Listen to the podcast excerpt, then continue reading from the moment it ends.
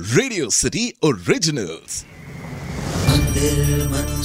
मंदिरों से हम सभी की आस्था जुड़ी होती है और इन्हीं मंदिरों से जुड़ा हुआ होता है एक इतिहास एक कथा इन मंदिरों से जुड़े हुए इतिहास और कथा को हम जानेंगे इस पॉडकास्ट सीरीज़ पर जिसका नाम है मंदिर धरोहर भारत की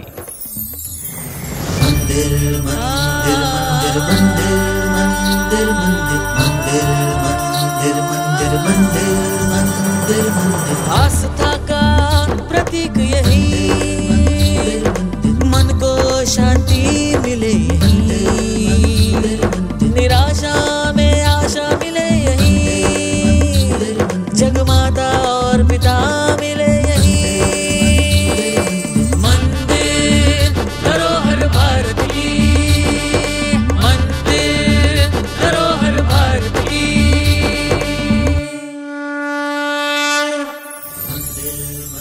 आज हम विठल रुक्मणी मंदिर की बात करेंगे।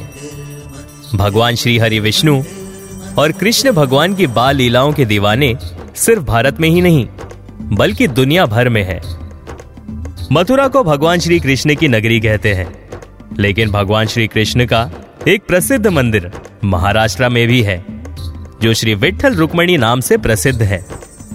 यहाँ के विठोबा मंदिर में भगवान श्री कृष्ण श्री हरि विठल के रूप में विराजमान है। यहाँ पर उनके साथ लक्ष्मी अवतार में माता रुक्मणी जी की पूजा भी की जाती है। देवठानी एकादशी पर हर साल यहाँ भगवान श्री विठल की यात्रा निकाली जाती है। और इस पावन अवसर पर लाखों कृष्ण भक्त, भगवान विठल और देवी रुक्मणी की महापूजा देखने के लिए जमा होते हैं।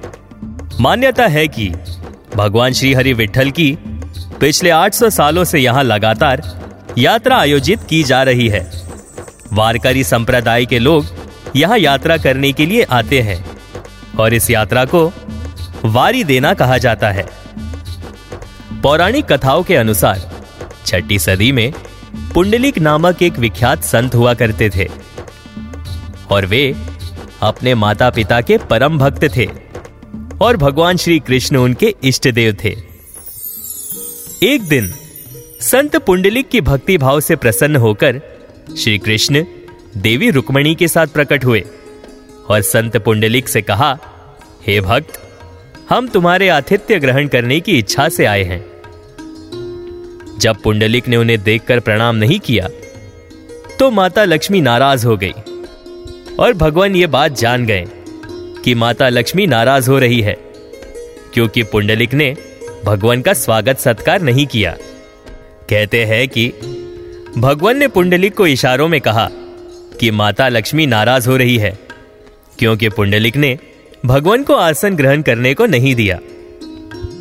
इस पर संत पुंडलिक ने उनकी तरफ़ देखा और कहा कि मेरे माता पिता सो रहे हैं और उनकी ओर ईंट फेंकी और कहा कि आप कुछ क्षण इस पर खड़े होकर प्रतीक्षा करें।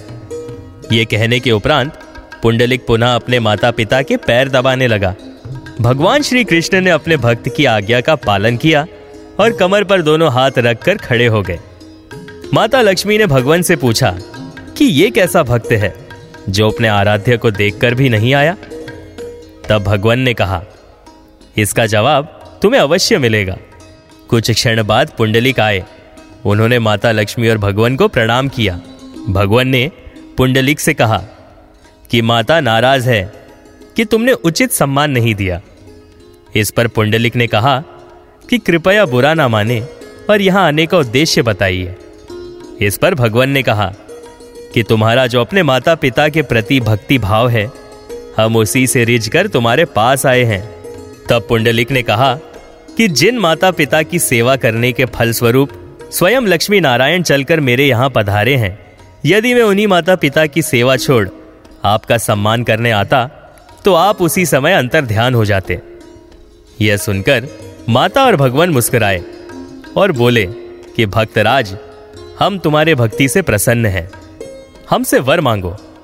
तब पुंडलिक ने कहा कि, जिस प्रकार आप माता पिता की सेवा करने वालों पर प्रसन्न रहते हो, यह बताने के लिए आपने जिस प्रकार मुझे दर्शन दिए, उसी प्रकार इसी स्वरूप में आप सभी प्राणियों को दर्शन दें और जब मेरे माता पिता सोकर जाग जाएँ, तो उन्हें भी आप अपने इस मंगलमय स्वरूप का दर्शन देने की कृपा करें।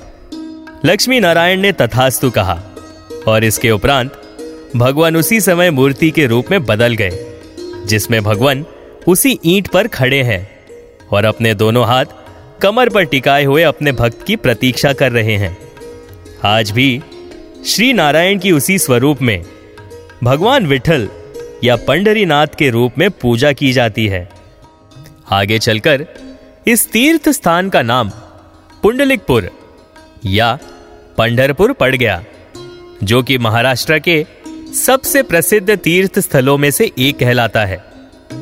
संत पुंडलिक को वारकरी संप्रदायक का संस्थापक माना जाता है और इस संप्रदाय के लोग भगवान विठल की पूजा अर्चना करते हैं।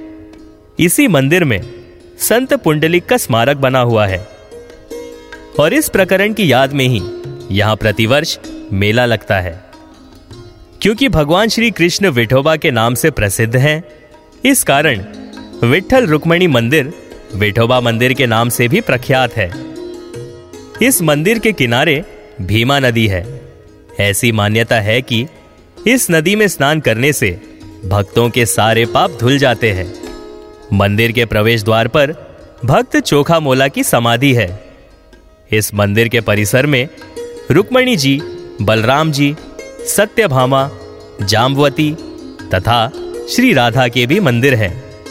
कहा जाता है कि विजयनगर साम्राज्य के प्रसिद्ध राजा कृष्णदेव विठल की मूर्ति को अपने साथ ले गए, लेकिन बाद में वे इसे वापस ले आए और इसे दोबारा स्थापित किया।